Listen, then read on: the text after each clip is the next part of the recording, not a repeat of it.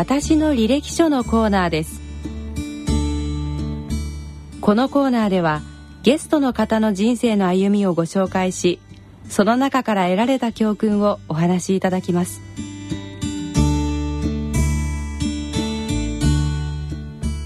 今回はゲストにノンフィクション作家の柳田邦夫さんを迎えた1回目をお送りします。聞き手は緩和医療医の川越光さんです。ノンフィクション作家の柳田邦夫さん。1936年栃木県鹿沼市生まれ。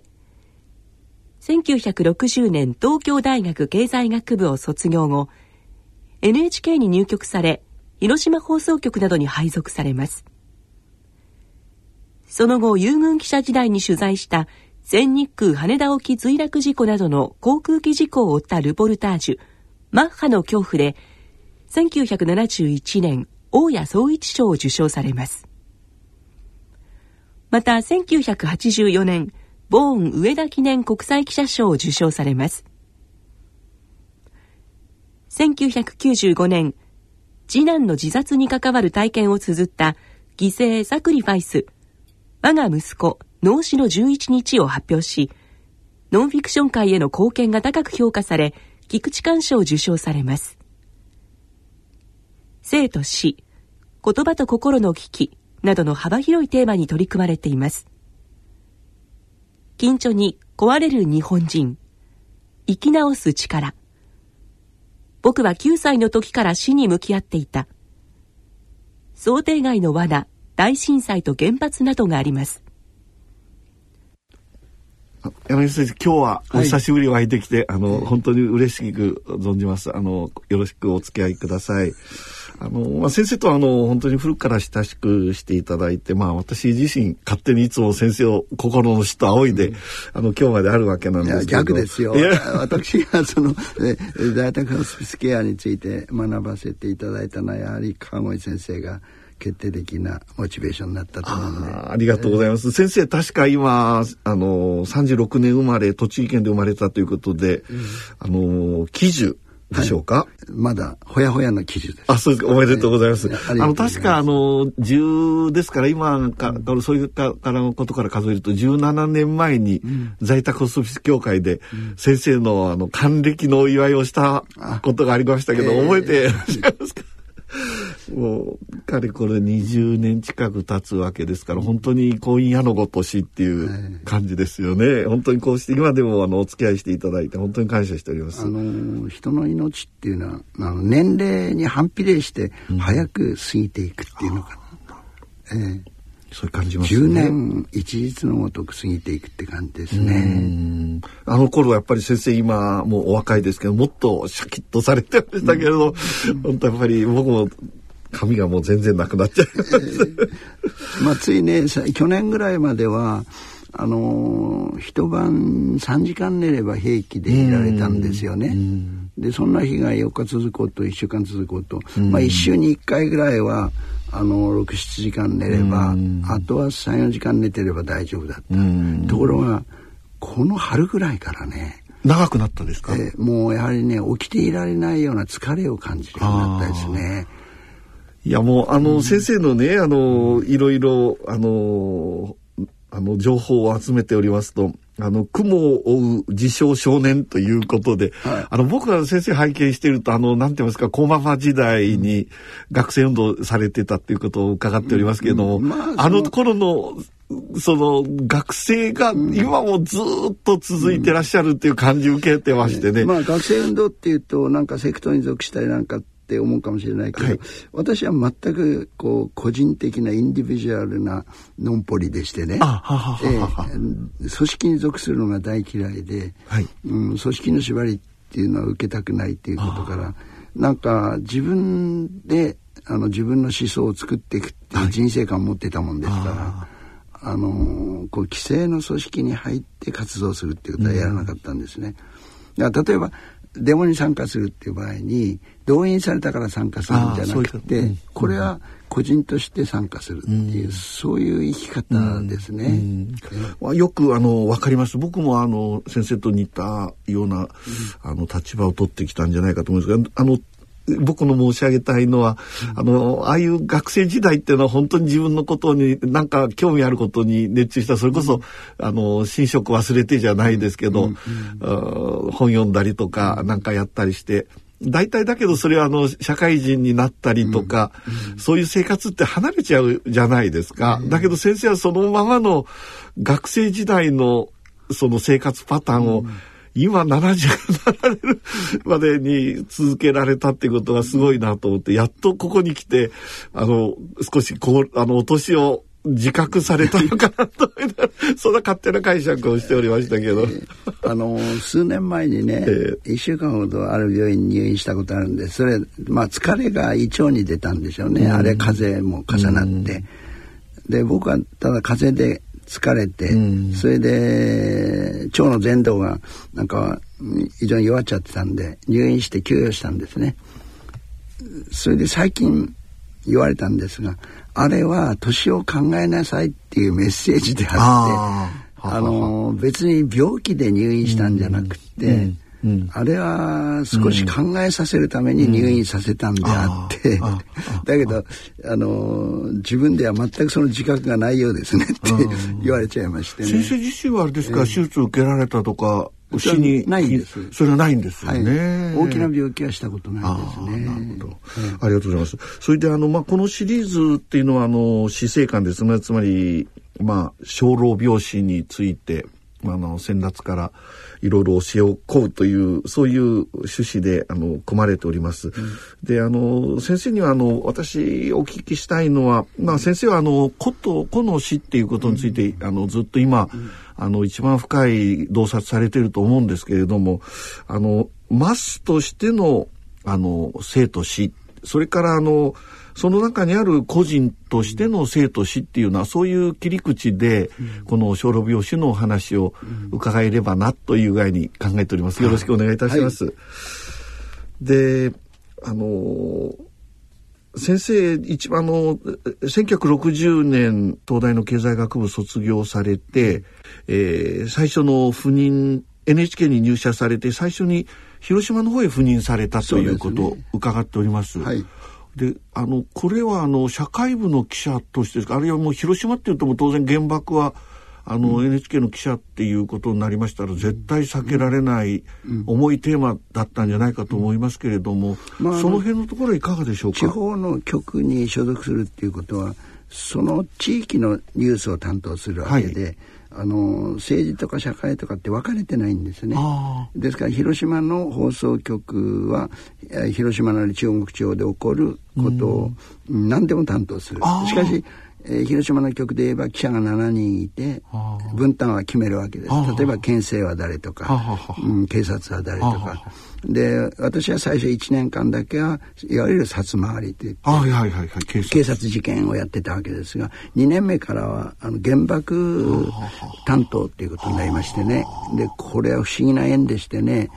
私のおそらく思想の一番根底にあるのは自分自身の体験だと思うんです、うん、体験っていうのはこの少年期にね。子供の時代、うん、っていうのは私昭和11年生まれで、はいえー、戦時中戦争っていうものを小学生で体験してるわけですね。で栃木県の鹿沼という小さな町でしたけれどそれでも軍事工場があって空襲を受けました。もう B29 が夜あの雲の上からあの、まあ、雨がちょっと降ってましたけど雨雲の上から焼夷弾を無数に落とすわけですね。でそれがこう頭上に降ってくるわけです。もう満点あの花火の大玉が炸裂したような状況で、えー、もうこれダメだと思いましたね。防空壕からに遭われたんですか、ええ、小学校3年の時ですけれどね。そうでしたか。あのすごいあの恐怖ですよね。防空壕からこうもう一面明るくなって真っ昼間以上の明るさになってあのいわゆる照明弾がまず光って、で次々に焼夷弾が落とされていく、大編隊が通り過ぎてゴーゴーと音が鳴り響く、えー、しかしそれは軍事工場を狙った爆撃なんで我が家から1キロぐらい離れてるんですがやっぱり上空から焼夷弾を落とすと放物線が組んで頭上で光ったものは直接落ちてこなくて1キロぐらい先落ちていくわけ。それで命拾いしたわけですけれど。まあそういう恐怖体験とそれから東京大空襲の時はあの100キロ離れてる栃木県からもですね見えるわけです。南の空が、はい、3月10日から11日ですね。えー、3月10日とまた次にもあるんですけど2回大空襲がありますがそれはあの恐怖心で震えてましたね。あ。あやっぱり鹿沼の空襲の方が前にあったんですか？いや鹿沼の空襲はもっと後なんですが東京大空襲の時はあ。のはるかにあの南の空が真っ赤に明け方まで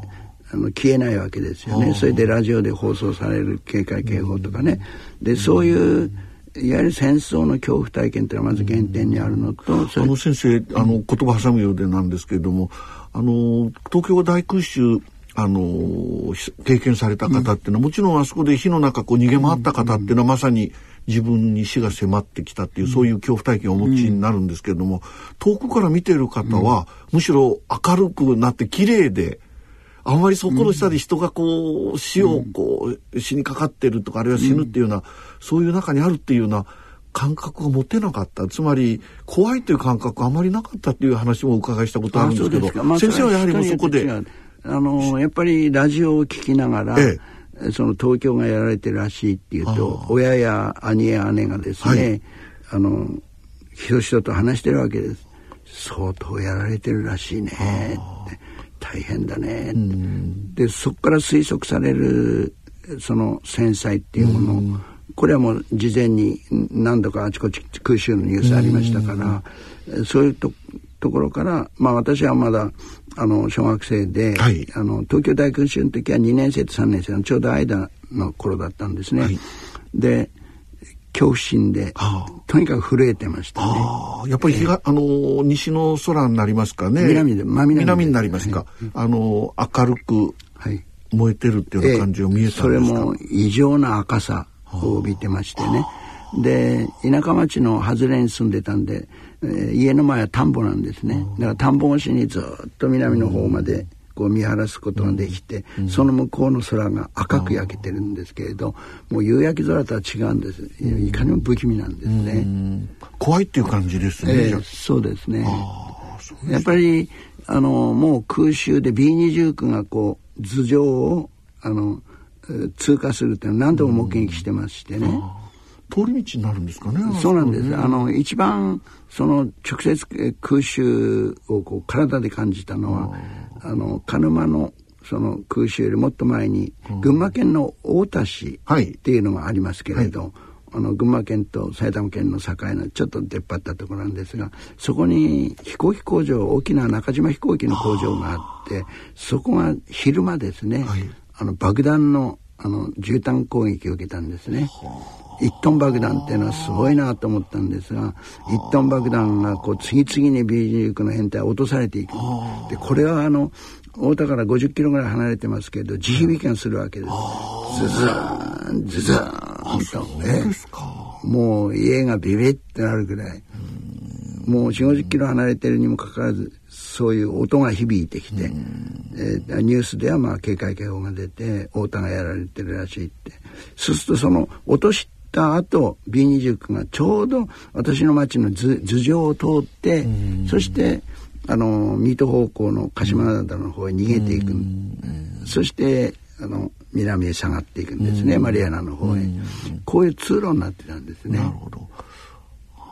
あの僕はあの先生のこうご略歴、あの拝見していて確かに個人的なあの、うんえー、お父さんとかお兄様早く亡くされたっていうような経験があるということは伺っておりました知っておりましたけれどもやっぱり先生があのこういう人の生きること死ぬことに興味を持つ一番最初の出来事は広島だったんじゃないかなっていうふうに思ってましたけれども、そうじゃなくてその前に個人の体験としてもうそういうその恐怖死の恐怖っていうか、そういうものがあったと原点のところですね。それでそれ以外にあのいわゆる戦闘機の機銃走者っていう空襲があるんですね。これまた違う怖さですね。これはね、ある意味で言うと、焼夷弾を無数に落とされた違った怖さでっていうのは、グラマン戦闘機がもう低空飛行でものすごい音を立てながらダダダダダダって機銃操作していくわけ。で、うちの近所でもね、2階の1階にいたあの若い女性が2階から突き抜けた弾丸でちょあの直弾直撃を受けて亡くなってるんですよね。これは子供にとっては怖いことです。もうなんか狙い狙撃されるような感じでね。本当に低いところから、ええもう超低空ですよね。こうもうとにかく大きな機体が見えるぐらい。僕も入ってますけど、あのグラマン戦闘機の機銃操作っていうのはあの2回から1回まで貫通するぐらいの力ありますから防空壕にいても防空壕の、まあ、土を持ってる屋根のところぐらい突き抜けちゃうらしいんですよね。だからそれ直撃受けると危ないってよく言われてた畳でこう防ごうなんてとんでもない話ですね。で そうそういう恐怖体験や近所の娘さんが亡くなった話が全部こう結びついて戦争に対する拒否感っていうのはねもうもう体の中に染みついて。染み込んでるんですね。でたまたまその頃もうすでに父が結核で患って小学校の校長をしてたんですよ、はい、それも退職して家で療養してたんです。それから上一番上の一回り大きい長男、はい、あ長長兄はもうあの兵隊に取られて宇都宮の陸上の連隊にいてで2番目の兄は仙台の高等工業専門学校に行ってて、はい、青山の寄宿舎で、はあ、あの終戦末期ですね、はい、もう7月初めだったかな仙台大空襲ってのがあるんですよね。はあ、そこでもう町中火の海になりますが青山にあった寄宿舎も直撃を受けて炎上するんです。雨の日だったんです。でその雨の中を逃げ惑ってそれで、えー、町はもう火に包まれてるんでとにかくあの栃木県の方に逃げようっていうんで、線路沿いにね汽車なんか動いてませんから、福島まで歩いたそうですね。仙台から、ずぶ濡れになってね。それで福島に来たらようやく鈴なりの鈍行列車が東京方面に向かうっていうんでそれに乗って宇都宮まで来てで宇都宮から日光線に乗って鹿沼まで来てあの本当に疲れ切ってうちへ帰ってきたんですね。覚えてらっしゃいますか先生、えー、もう光景って言いますかその兄がそうやって状況を帰ってきて話すのを聞きました。まあ小学校3年ですから、でそれくらいのことはちゃんと意識残るぐらいのことで。でそれがきっかけで、その上から2番目の19だったんですけど、あの肺炎を起こしてね、それも結核性のあの六膜炎になりまして、あの当時は若い人が結核になったんですよね。で父も結核で寝てた、うん、あの兄はどこで感染したのかとにかくその、うん、それが発症して、うん、それで翌年年明けの2月11日に、あの静かに家で亡くなった。あそうですか。それからそれで失意した父がもう力を失って6ヶ月後の7月昭和21年の7月ですけれど、えー、息子の後を追うようにしてな、えー、静かな死でした。だから戦争のようなこう巨大な恐怖と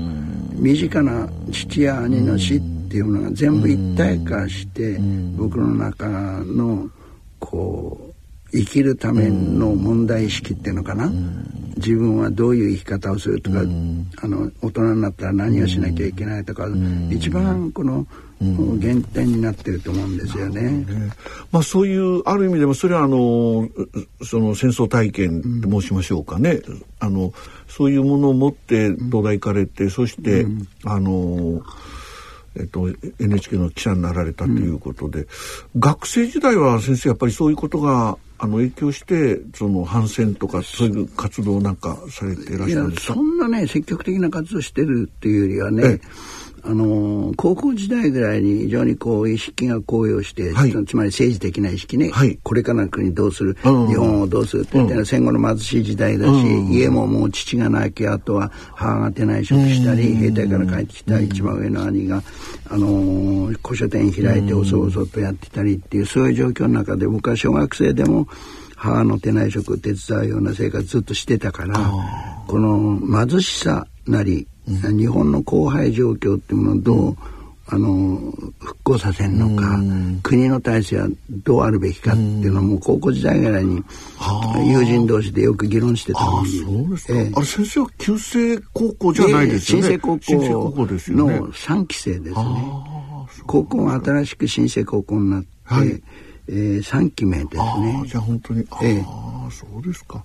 いや、本当にもうその辺のこともっともっとお聞きしたいですけど。まあ、それで、世の中を理解するには経済学を勉強しなきゃいかん、うん、しかも当時はもう流行りでマルクス経済学がね、あ、ね、の、非常にえー、世の中の矛盾を考えたり、うん、国の新しい国づくりをする上でいいだろうっていうんで、うん、えー、結構ねマル,、マルクス経済学学ぼうっていうんで東大の経済学部行ったんですね、うん、当時は東大の経済学部の先生って8割方マルクス経済学で占められてたもんですから。ところが大学入って勉強し始めたら、マルクス経済学の先生たちがもうほとんど協情主義的でもう何かね、はあ、あ。のまた違和感感じられたんですか、先生全くね社会を自分の目で見たい、うん、構造社会構造っていうものを根底から見たいっていうのに非常にこう理念的、えー、学問的すぎてね、なんか違和感を感じた。でその矢先に大学1年の秋ですけれど、はい、ソ連がハンガリー自由化を動乱です、ね、戦車隊で弾圧したっていう事件が起きたんですね、はい、ハンガリー事件ってえー、あの昭和31年ですけれど、はい。えー、1956年ですか、はい、うん、それをこう報道で見せつけられた感じで、うん結局、ソ連はなんか理想的な国だなんて、あの共産主義者は宣伝してるけれど、はい、あのやってることは何なんだっていうまたそれが矛盾が重なる。ある意味でその世の中を理解するのは自分で歩いて生身の現場で生身の人間に会って本当の問題は自分で考えて自分で思想を作ん。なきゃダメだ。規制の学生時代にそういう考え方を持たれたんですか、えーえー、ですから規制のイデオロギーに頼って、うん、なんか党派を組んで活動するとかっていうのは、うん、えー、僕のあの考え方の中になかったんですね。うん、あのだけど今の先生のお話を伺ってると先生の中のこのなんて言いますかこれまでの70何年の人生、うん一本こう貫いてるそのものだなっていう感じを しておりますけど。そうですね、もう本当に先生そのものだなっていう生き方の、うん、なんかいつまでも大人になれないっていうのかな。そんなことないですか。あのそれでそういう考え方で広島行ってその原爆っていう、まあこれまさに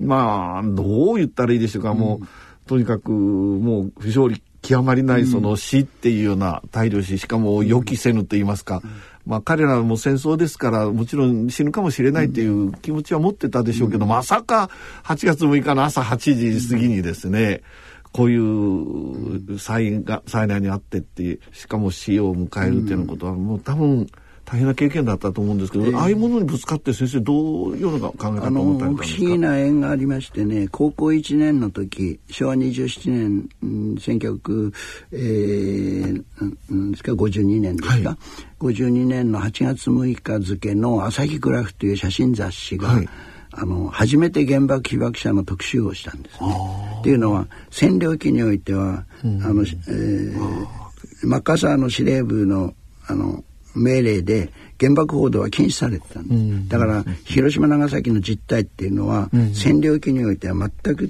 報道できなかった。だか。ら世の中の人知らないわけですほとんど。僕なんかもちろん知らなかった。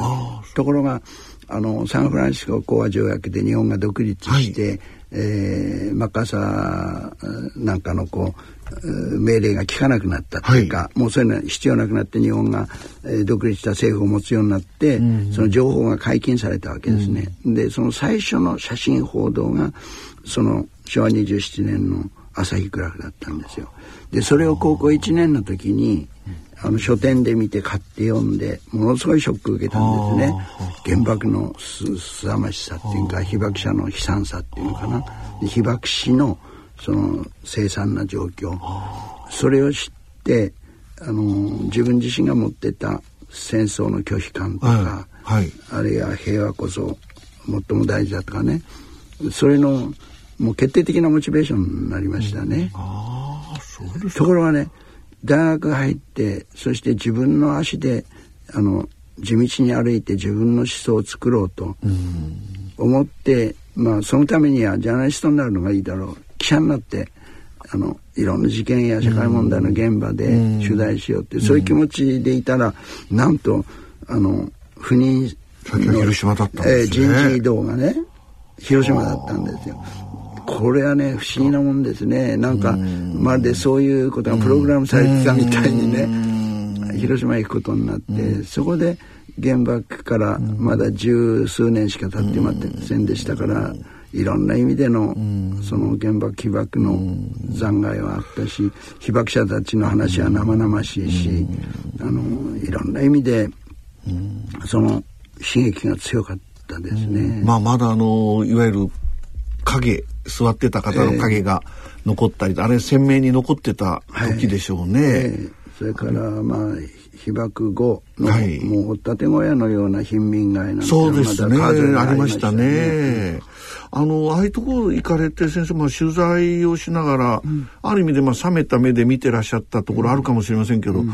実際はどういう感じを持たれました？その人の生と死とかっていうようなものに関して。うん。あのまだねきちっと理解できたわけではないけれど、はい、人間っていうものはこのような大量死というものを一瞬のうちにもたらす、うん、でまたそういう爆弾を開発したり、うん、あの落としたりする、うん、これこれも人間、一方では人間の悲惨がある、しかもそれが20万人というのは巨大な数字であの抹消されてしまうって。いう、うん、これをねどう理解したらいいのかっていうこと、まあ、単にね、あの核戦争の危機とか、はい、や原爆が反対するとかあのそういうことも大事なんだけどその根底にある人間って命とどう向き合ってんのかとか、あの他者の命をどう思うのかっていう。これは理解できなかったですね。まあそういう意味では本当に現場で考えるっていうのは難しい仕事で、ただひたすら事実を見つめて、事実を伝えていく、あるいは表現する、そこからスタートするしかないっていうのかな。あのー、まあ広島にはもう本当にもう数えきれないほどの物語っていうのがあると思うんですけれども、例えばあの原爆のこの像、あのですね、うん、あの白血病になって亡くなったとか、うん、ああいうのは多分先生の心打たれたんじゃないかなと。あの当時はそんな感じはあんまりございませんでしたか、いややっぱりね、ええ、あの記者として取材するっていうのは一人一人の被爆者にあって、うん、その人の人生や家族、うん、えー、体験、うん、そして今っていうものを聞くわけですね。はい、極めて個別的ですね。はい、でこれはあのーとても大事なポイントで、うん、自分自身の体験もそうだったように、うん、一人一人の体験っていうのは、うん、その人にとっては最も大事な人生の一部であるわけですし、あの一口でねあの20万人亡くなった大変だっていう話じゃないあの子子としての死、生と死、そういうものっていうものに何がそのあるのかって言って、やっぱりそこに物語がある。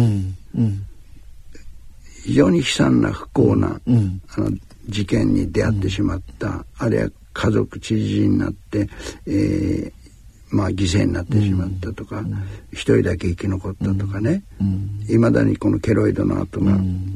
こう無残に残っているとかね、ね、あのそういう一人一人の人生の物語が無数にあるっていうこと。でその時はこういう言葉では確認なんていうかな、こう自分で認識しなかったけれど、やっとね阪神・淡路大震災頃になってね、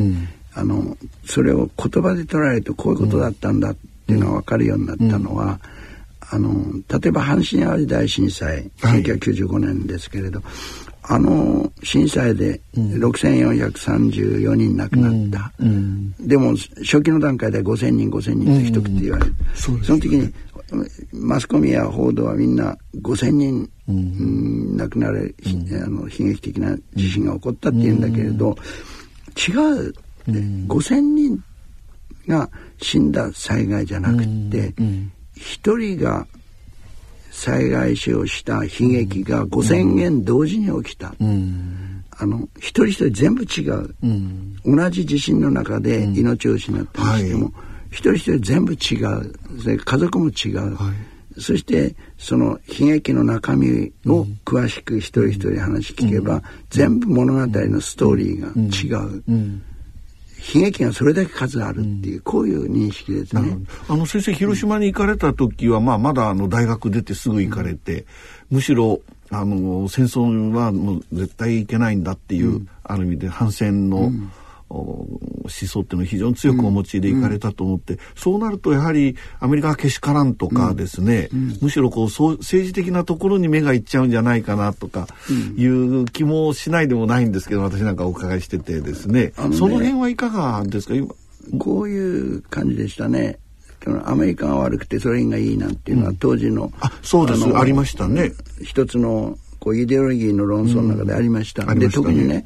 あの当時のあの日本共産党もそうだったし、うん、共産主義者たちは、うん。うん、あのソ連は平和のために核兵器を作ってる、そうでしたね。で中国も作り始めた、で中国も平和のためです、でアメリカは帝国主義のため、侵略のために核兵器を作る、だから良い原爆と悪い原爆っていう、こういう議論があった、ね、これは全く僕はね、あの、えー間違ってるという。賛成できなかったっていうか納得どころか、そんな、あのでたらめはない、うん。え社会主義だろうと資本主義だろうと、核兵器を持つということ核兵器を使うっていうことはこれは巨大な犯罪であってあのイデオロギーに関係ない。むしろそれを正当化するイデオロギー自体が問題だっていうんでっていうのはちょうどあの昭和37年から8年私が原爆取材を広島でしてた頃、はい、あのソ連とアメリカの対立が非常に厳しくてですねそれで日本の中も共産党と社会党で原生馬禁止運動がこう分裂した時なんです。はい、でその分裂の最大の理由は、はい、あの平和のための原爆か、はい、あるいは戦争のための原爆か、あるいはいい原爆いいあの悪い原爆って。で、日本共産党はソ連の核実験に対して抗議しないわけですよね。でで、アメリカの悪い原爆実験は悪い。ソ連はこれはもう資本主義から社会主義を守るために正当な行為だって、うん、でその議論をずっとねこれ広島県の単位で、うん、広島県の減水橋と、うん、社会統計の減水金、ね、減水金というね、えー、あのそれとがもうとにかく広島だけは分裂させまいと思って、うん、えー、毎晩のように徹夜で議論してるわけ。です。それずっと同席して聞いてたんです。ああそうでしたか。えー、なんってこの無駄な議論をやってんのか。あ。のそれくらいね、あ。の政治というものに対して最初からこう距離感を持ってる。おそらくそれは全ては個から出発する。あの決して、えその演疫的に上から物事を取り仕切るんじゃなくて、でこれはもう大学時代にマルクス主義、えー、経済学を勉強してるうちに、こう限界を感じたのと同じですね。うん、イデオロギーや主義主張であのこう善悪を決められるもんじゃないっていうまあ、うん、そういう意味では絶えず冷めてたって言ったらいいのかな。あのそれともう一つあの先生あのあそこで記者しながらあの、それは最初の頃でしょうか。やっぱり現場を踏めっていうことをすごく教えられたっていうか大事だっていうことを気づかれたっていうのを話をちらっと昔聞いた、あのお伺いしたことあるような気がするんですけど。まあ記者になると先輩から叩かれますからね、あのとにかく現場を踏め、もうこれ第一歩ですよね、うん、これもそれもある意味で先生のずっと今に至るまでのバックボ背骨になっているような感じいたしますね、えー、まあ自分自身はさっき言いましたように、その現場を自分で歩き、生身の人に自分で話を聞いて、でそういう個から出発する、でそういう中からこの社会の矛盾なり亀裂なり、えー、いろんな問題をこう分析していく、そして国の在り方なり社会の在り方を考えるっていう、こういう、あの自分の思想のこう形成過程って言ったらいいのかな。はい、